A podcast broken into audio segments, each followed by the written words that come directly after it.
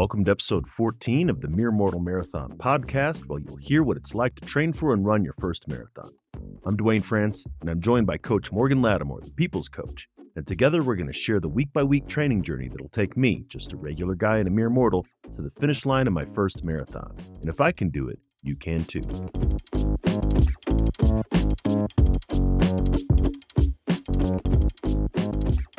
Thanks for joining us for the Mere Mortal Marathon Podcast. I'm excited to be going on this journey and pleased to invite you to join me along the way. There's a couple of ways we can be connected. Follow the podcast wherever you listen to them, and you'll be notified when a new episode comes out. You can also see where the journey takes me by connecting on Strava, by going to strava.com/athletes/M3podcast, which will be in the show notes. There, you'll see if I'm following the training plan like I'm supposed to be. You can find all the episodes on the fundraising page of my charity partner, the Second Wind Fund, at coloradogives.org/M3podcast. The mission of the Second Wind Fund is to decrease the incidence of suicide in children and youth by removing barriers to treatment. They match children and youth at risk for suicide with licensed therapists in their communities and pay for up to 12 sessions of therapy when there is a barrier to treatment. Simply by listening right now, you're doing your part. Every time someone listens to an episode, $1 is going to be donated to the Second Wind Fund, up to $1,000. So listen, share, and know that you're doing your part to stop suicide in children and youth in Colorado. So check out coloradogives.org/M3podcast for all the episodes, to give to the cause, or simply to see how far we've gotten. This week, Coach Morgan and I go over week 11 of training. We had a mid-training block step back last week, which you heard about in the previous episode, but this week we took it up to 38 miles. This is my first time training for a marathon, of course, so this is the highest volume I've ever had during a training week, even running half marathons like I used to do. We had a 4-mile run on Monday, 3-mile run on Tuesday, 8-mile run on Wednesday, then a break on Thursday, 3 more miles on Friday, 12 on Saturday, followed by an 8-mile run on Sunday. Interesting times, as they say, and we made it through it. So check out this week's coaching call reviewing the week, and we'll come back afterwards to wrap things up.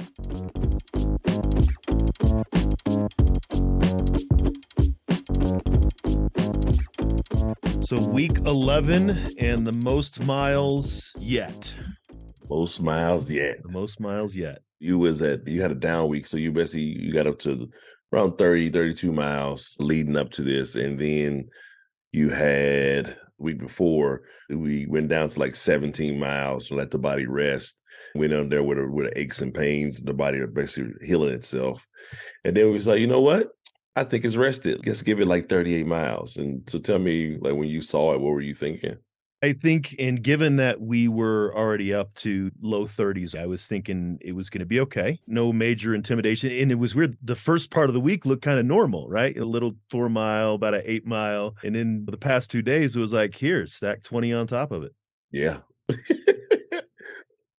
And so how did your body react to, like, what were some things that were happening to you that didn't normally happen? I don't think there was a lot. Physically, especially leading up to it, I was feeling pretty good. Felt good on that 3-mile run, the 12-mile run yesterday, and the 8-mile run today. But the thing with the 12-mile run yesterday was it was pretty windy here. So the first 6 miles were straight into the wind. And it was one of those things where you can prepare all you want, but on race day, the weather's going to do what the weather does. And for the first 6 miles, I was thinking about just turning around and going to laps in my neighborhood or something. Like, it was, the wind was pretty brutal here yesterday. And the other thing with yesterday, as I was going into the wind, I was like, man, the second half of this is going to feel pretty good with the wind at my back. But yeah, so that was really the big thing yesterday, was just the weather hit me. And then afterwards, and thinking, hey, I've got 8 miles tomorrow. I was a little doubtful about running 8 miles after running 12 miles, but still got out there and did it today. And why was you doubtful? Oh, I was thinking about this. If we look at, one of the things is being appreciative of having the coach. I don't know that I would have done this myself if I was just doing an off-the-shelf training plan. The training plans that you get on the internet don't have that kind of 8-mile run after a 12-mile run. And so I know that I had never run that far after running that far. Like, I've run up to 14 miles before, but usually I'll take a day off after that or a little bit. And so I think it was more just the combination of the 12-mile than the 8-mile. But also, how you said was, this is how we're training for the second half of the race. Yeah, everybody, it's always good to train and feel good. But if you're feeling good, then the adaptation is likely 90% there. And so until you challenge and stress your body in a different way where it becomes challenging mentally, physically, to get out there, then you're not really growing. The concentration of like really understanding, like, I'm gonna focus on what's now. Stop worrying about like if I can do it or what would I would have done. Like it's, we get in our heads, even like you're thinking about right now. You say, I don't know, I wouldn't have done it without me, or what it would have looked like, or how my body's gonna respond, and all these different things. But that sticks in. It's the same stuff that goes in on race day. And so this is that part where mental preparation comes in, because one of the athletes that you've met, Jess, right? That one of my other athletes trying to BQ, and her volume was changed. Her consistency has changed. Worrying about recovery has changed. And she listens to the things you say. And then she said some of these things you were saying, like, I don't know about this, or I've never done this before. I've never ran this much, and shoes. So you know that there's so many things that are going through an athlete's mind. And the successful ones, I feel, are the ones that can run those simulations and training mentally, physically, emotionally, right? And deal with those things up front. I've been here before. I'm doing this again. This is what it felt like. This is what it's going to feel like. And we'll work up and we'll keep grinding the stone a little bit more, like taking a little bit more off, add a little bit more on. And so I think it's a big piece of training, and that mental performance just doesn't get the luster that it really deserves. I really believe that, because everybody comes to you as a coach. I want to go faster. I want to PR. I want to go a further distance. I want to do this certain race. I want to take on this certain condition. But then you start telling them like, well, how did that make you feel? And what were you thinking? And then a lot of people, you can hear it in their tone. And sometimes directly they question like, why are we talking about this? Why does this matter? Because your brain controls everything you do. Right. So if you're not training that's why, as I think I mentioned before, that book, How Bad Do You Want It? That has nothing to do with your physical ability. It has everything to do with your grit, your perseverance. And that ain't something you can hold on to. That's like, those are feelings, right? And so I think that's the case where you come here and we keep working up, and like, where are we at? Let's see, basically 9 weeks away from race day, right? And so we're in a place, I usually 6 to 8 weeks out, but this one we're going to taper a little bit earlier, because you got some traveling here. You got to travel the week before race. And so we need to work up there, because we don't know what's going to happen on this travel, or you're going to be able to run, or what will be conditions. Oh, well, you know me, like, I'm going to run. Like, I'm going to. Yeah. But again, you can't control Mother Nature. You're right. No, you're right. Yeah. I'll go find a treadmill somewhere. Yeah. And so I guess we're in a place where we're saying, okay, what are we doing? How are we doing? And that's what kind of looked at your week this week. You're starting to prep your fueling for race day, right? And that's what I can see based off your notes that yesterday's run. I haven't looked at today's. So tell me, like, we talking about preparation for race, and nutrition has been a big part of that. What has been your focus? Because I can see the note shifting, right? Mm-hmm. When it comes to your nutrition, it's more detailed. It's more thought out when it comes to that. How's that working for you? How are the gels working for you? And go from there. Yeah, we tried the new fueling strategy, getting away from the chewy bars during the training, of course. But so this past Wednesday, you know me, I'm a rule follower. So you said every 30 minutes. And I think I mentioned on the run on Wednesday, 30 minutes landed me right in the middle of an uphill. And it was the first time I had tried to open the thing, right? And so I was sitting there it was a little challenging. And that's when you were like, hey, it's okay. Do it a little bit before the hill or before you hit a challenging pace. So yeah, yesterday and today, both a lot easier, a lot more deliberate on the fueling, still sticking to the half an hour and really focusing on drinking sips of water. I think I've settled it at the miles, but the fueling's been going pretty well. The gels are, they are what they are, right? I tell you, being military, you and me, it's very reminiscent of MREs and trying to eat applesauce out of the meals ready to eat, right? I had some flashback, not the bad ones, but yeah, I think it's been going really well, and the gels are easy enough to carry, and I've already got a thing to do that with. So yeah, I think it's going pretty well. And it's funny, it's slightly surprised that my pace was faster than easy. Kept slowing myself down, found that I was attacking hills more and deliberately pacing them. That's huge, right? Because like you said, you thought about like, I got to run 8 miles after 12 miles. You think it's going to be worse. And that's exactly. And I think even as I mentioned in the comments, like yesterday, like I was going to look for an easy route today, because that's what I was in my head was, man, I just ran 12 miles. I need to really take it easy today. I was going to go do like the flattest loop I can. But then I was thinking the last half of the marathon isn't going to be any more easy than easy. So I might as well just go to the normal mid-distance route that I normally do, which had a couple of hills. And you're right, today's run, I did better on today's run than I thought I would, having run 12 miles yesterday. There's a point of no return, too, because I'll give you another 10 tomorrow, and you'd be like, oh, okay. Now things start going south. The body can take just only so much, and we don't, for training, we don't take it to that limit, because you have, 6 miles tomorrow, easy? Mm-hmm. And so we really haven't pulled. We're not coming off the throttle until Friday. And so that's what, 1, 2, 3, that's 7 days of straight training, which is, your body can totally handle that. What's going to be challenging, because you're coming off a big load from the last 3 days. You got six. And then, because I'm going to replicate the week's volume, but I'm going to add intensity. Mm-hmm. And then we're going to rest, right? And so next week is just going to be that. We're going to add a little bit, some negative split, which is going to be a Wednesday. We're going to build throughout the run. And then we'll use the last one. But from that fatigue, then you're going to compound it with a little bit of tempo running, right? That's where it's like, and this is where I want you to be understand, on fatigue legs, on tired legs, what is my body capable of doing? Because when people think these people are fit, that'll run these fast marathons. No, they understand that there's going to be a certain level of pain, suffering, of discomfort. And they know, okay, even if I feel this way, I can still run this pace. Because sometimes we get in our heads and we try to do something, take nutrition, we get in our heads about what we think it's going to be, but we need to be more understanding on what we're capable of, not looking at it from the negative side. It's like, no, I'm capable of doing this. I'm capable of doing more, because on Thursday of this coming week, you have 8 miles after that negative split run. You're going to feel that, right? But as you saw on today, there's a possibility in which we're now, as we're in higher volume, we're paying attention to how your body feels. And so it's just like me reading, looking. I have some athletes that are not as detailed at notes as you. Everybody's different.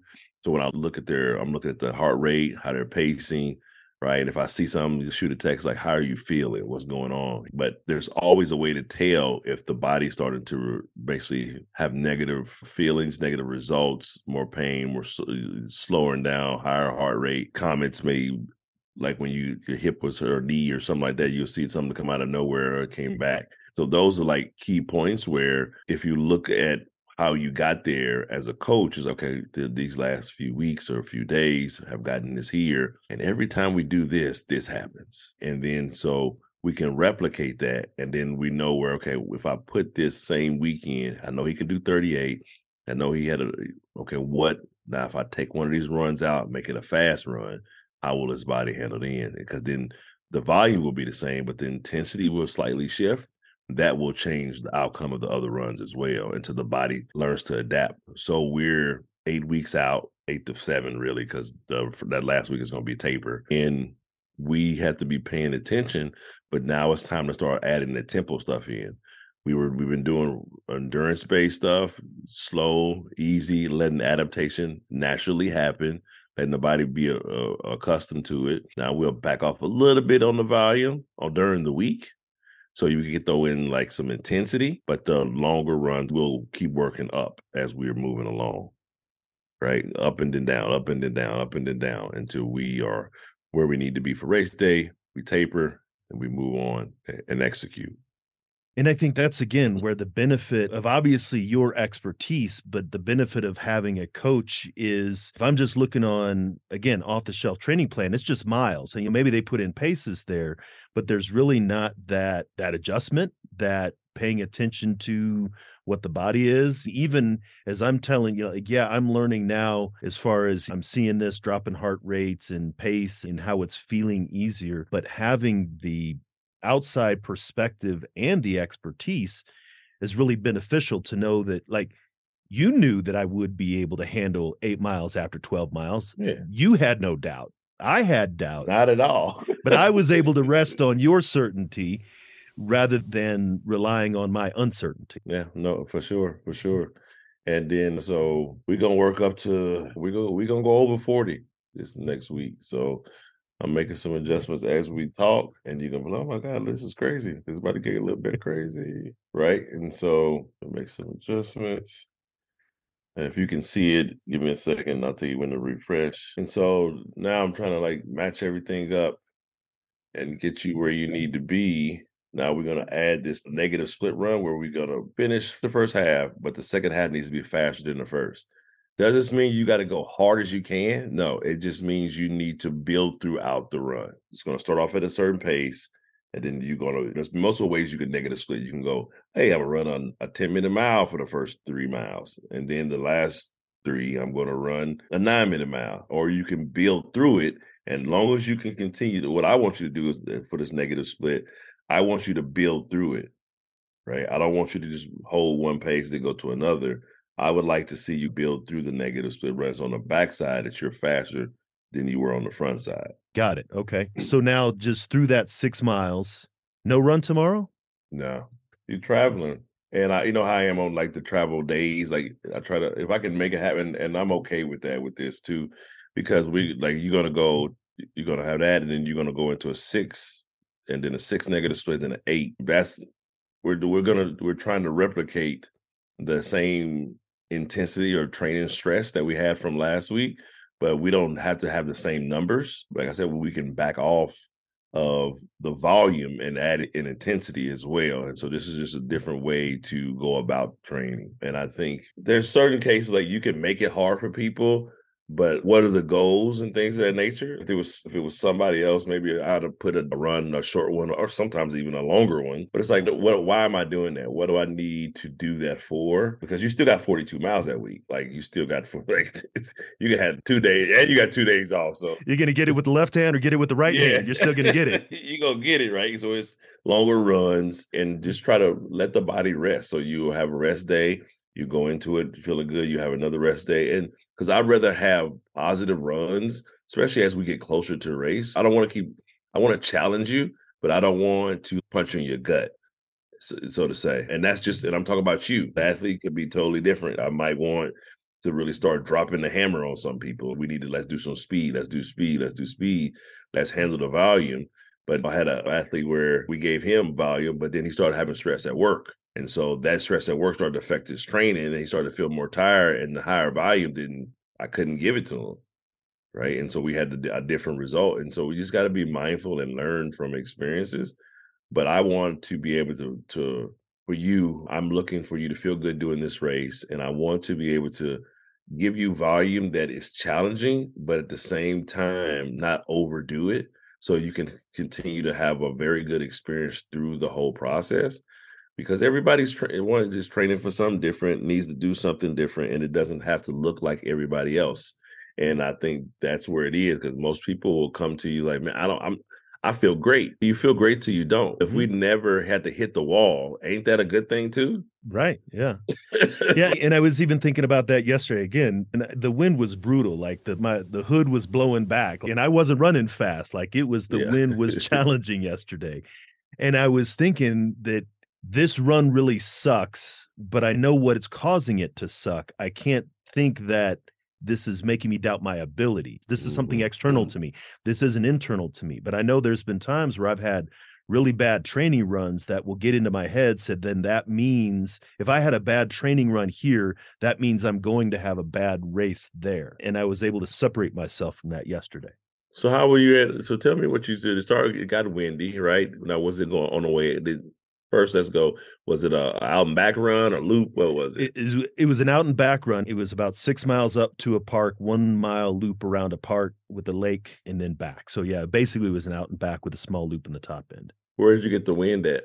Going out or coming back? The whole way. All the way through the first 6 miles, like the first, and some of it is, and so is going up on a plateau, and so some of the bigger miles or bigger hills. So it was uphill into the wind, the first 6 miles almost. There was like a period of about a quarter mile where I was running in a sheltered place that I was able to get a breath.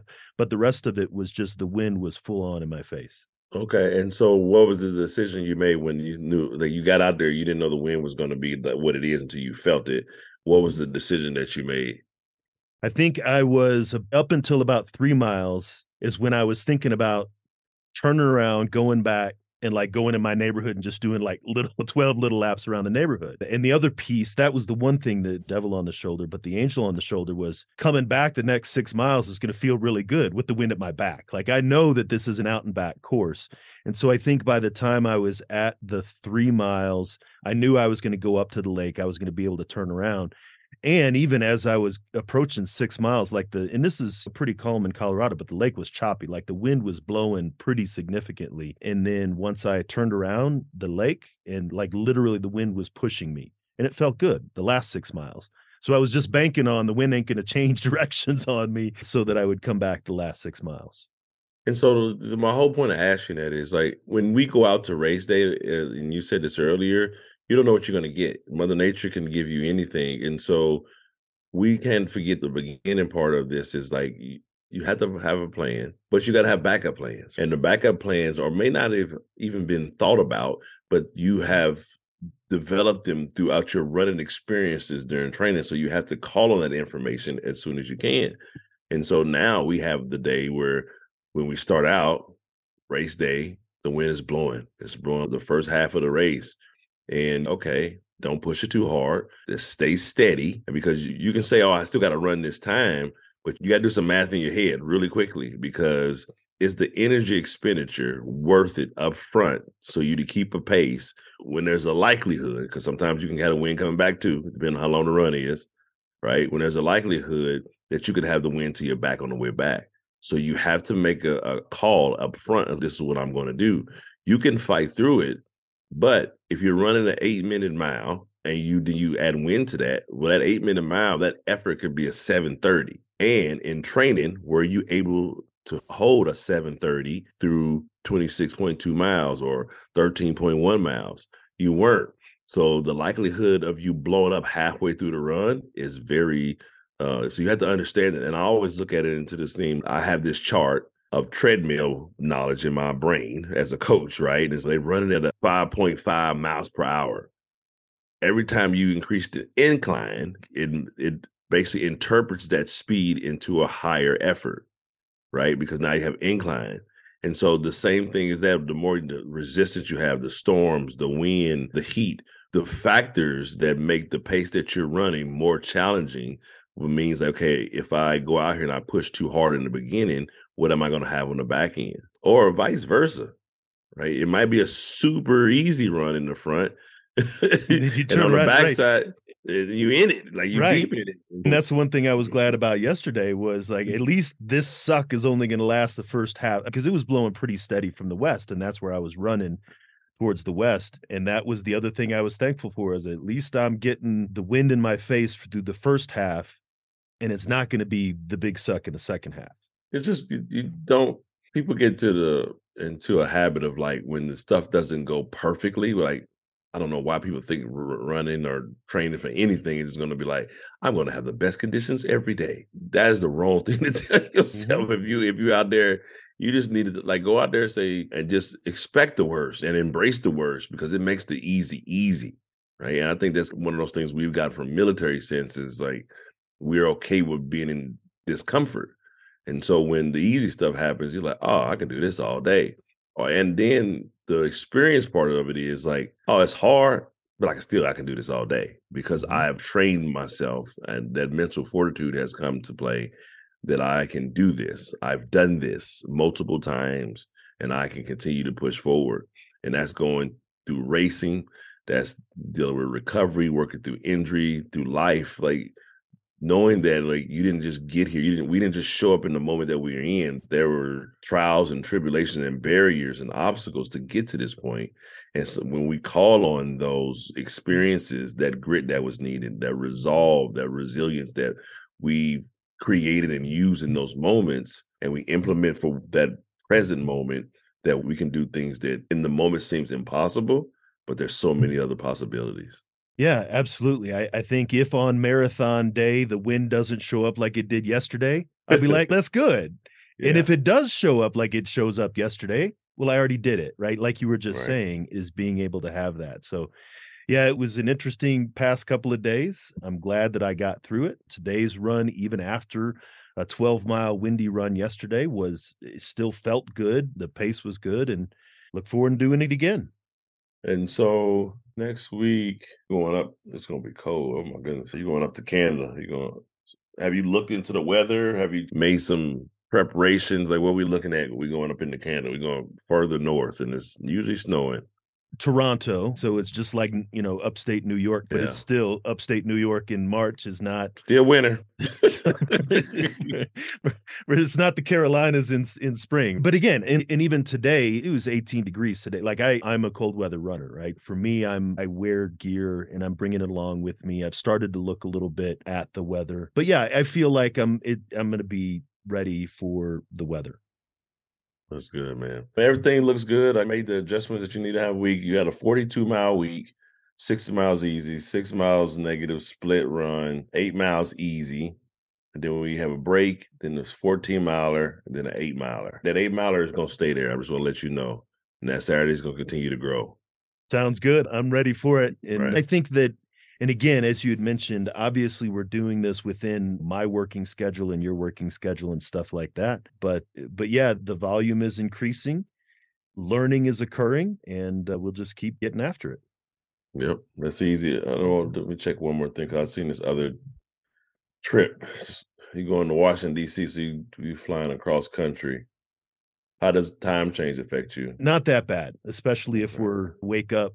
When I wake up anyway, regardless of whenever it is. So Gotcha. The time change is not an issue just because of where I'm at in the West and going east. It might be different if it was going from Pacific to Eastern time. And as far as I know, I don't have any trips outside the continental United States before the race. So I'll be, except for this one coming up. Okay. And so that kind of remind me before we jump off, kind of remind me and the listeners why you decided this marathon. I think this is halfway into it. We see it in the show notes, but like, tell us more about this marathon. So the Colfax Marathon, I had done it in 2012 as a half marathon. So it's a race that I'm a little familiar with. I like the race. I like running through Denver. A lot of people don't realize this. Colfax is the longest, highest straight road. Like it goes from one end of Denver to the other. It's a neat race, like I said, that I've run it before. And it fit in with the timeline. So I was looking to do something spring-ish, right? April, May, June kind of thing. Planned on started training in January. So race I was familiar with at the time around that I was looking to do it. And then also, honestly, it's a little bit of a destination. There's so many different races, you want to make it an experience. And so there's a marathon here in Colorado Springs, but like you said, I can run in my town anytime I want to run in my town. Yeah, for sure. Right? So this was a close race, a familiar race, and it was a time frame I was looking at. That's why I landed on it. Have you met anybody else that, I know you're a solo runner, but have you had a chance to run with anybody or meet anybody else doing this race as well or talk to anyone? I have not. Well, that's the thing is coming up in a couple of weeks. Coming up in a couple of weeks, the race director for the marathon is going to come on the show. So I'm going to do an interview with him. So we're going to have an extra episode where the actual race director for the Colfax Marathon is going to come on and talk about the race. Okay. How about this? Between now and next time we talk, you meet one person doing this race. Because this is the part. Not everyone is a solo runner, but like the whole key of a lot of things that we do in a group setting is those are the experiences, you experience the environment and energy, but like there's a social aspect to this. And I want you, even though I know you like to roll solo, I want you to reach out and make a friend. You don't got to go run with them and just see how they feel about the race and maybe interject and give them some of your experiences and why you're going because each one teach one.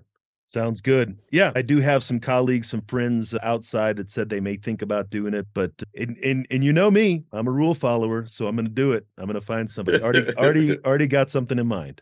Okay. All right. That's all I got, man. And you continue to do great things. Thank you for following the rules. Thank you for leaving really good notes. And it was always good to talk to you about like Sundays is my training plan building day, and so I'll be on the computer for the next 3-4 hours doing that. Sounds good. All right. Looking forward to a good week, and we'll talk to you next week. All right, brother.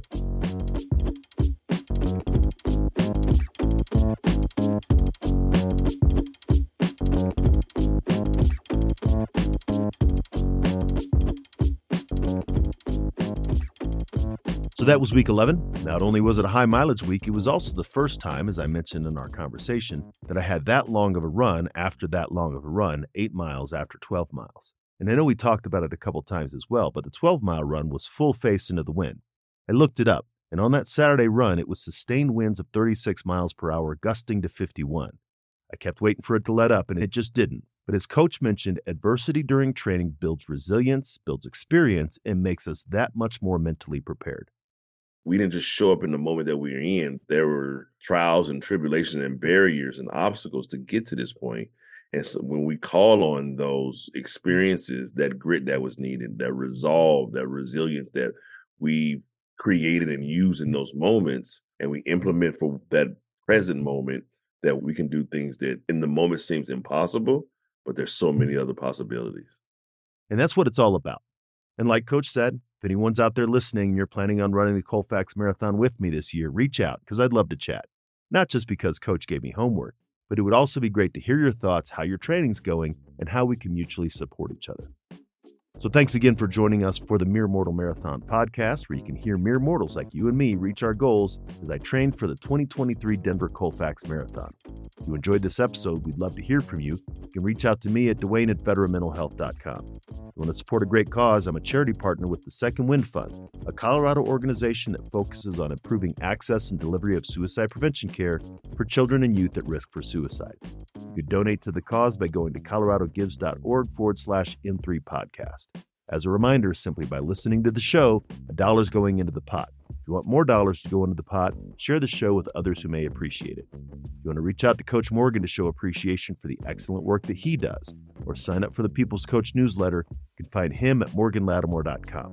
All of the links to each of these are going to be in the show notes. So thanks for joining us for another episode of the Mere Mortal Marathon podcast. And just remember, mere mortals can do extraordinary things.